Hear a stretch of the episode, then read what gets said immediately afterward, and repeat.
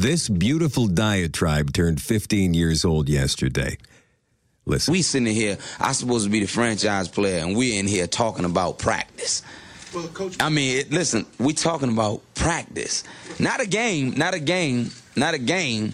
We talking about practice, not not not the game that I go out there and, and die for, and play every game like it's my last. Not the game. We talking about practice, man. I mean, how silly is that, man? We're talking about practice. I know it's important. I do. I honestly do. But we talking about practice, man. What are we talking about? Practice? We're talking about practice, man. We talk- we talking about practice. We're talking about practice. We ain't talking about the game. We're talking about practice, man. When you come in the arena and you see me play, you see me play, don't you? absolutely. You see me give everything I got, right? Absolutely. But we talking about practice right now. But it's an issue that your coach We talking about pra- need to raise. it's funny to me too. I I mean, it's strange. It's strange to me too. But we talking about practice, man. We talking about practice. Okay, so there's a lot of people that thought he was baked when he. His team had just been eliminated from the NBA playoffs in the first round. And, and the previous year, they had gone all the way to the finals before they lost. I think it was the Lakers they lost to.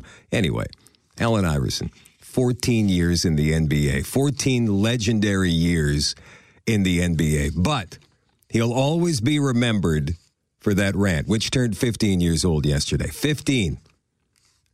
Practice, man. We're not talking about the game. We're talking about practice. Gold. It almost sounded like he practiced it. I've always admired that rant, and maybe it was rehearsed considering it was brought on days earlier by his coach claiming practice habits. They were poor. As far as practice itself is concerned, my attitude towards practice over the years has changed a little bit. I've always believed it was necessary, but I never used to do it. Like, does that make sense? I need to practice, you say to yourself. You never do. Or maybe it actually takes you a few years before you realize how much better you could be at something if you just, you know, practiced. Practice has become a bad word. It's become a negative word like impossible or refuse or damage. When people hear the word practice, an immediate negative switch clicks in their brains. Well, most people, anyhow. Like being forced to do something you don't want to do. Practice, not a game. We're talking about practice. However, consider this the Beatles, Tiger Woods, Wayne Gretzky, Michael Jordan, Jerry Rice all practiced like crazy over and over and over again to get it right. And then even more practice just to keep it that way, then more practice to get even better. And then they'd start working on their weaknesses.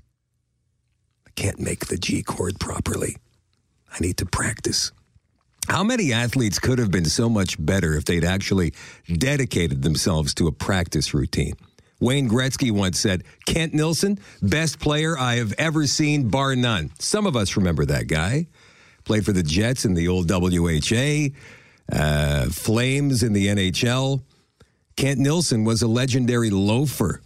Didn't practice hard, played when he wanted to play. They called him the Magic Man because he disappeared a lot, not because of what he could do with the puck. Randy Moss, great receiver, but every coach he ever had said he could have been the best ever if he just practiced. So if we ever want to get good at something like guitar or golf or learning a new language or whatever, practice. Practice often. Think about it, visualize it. Or just watch another episode of It's Always Sunny in Philadelphia on Netflix. It's your call, whatever. I don't care. Practice. Not a game. Practice. We're talking about practice. Legendary rant turned 15 years old yesterday.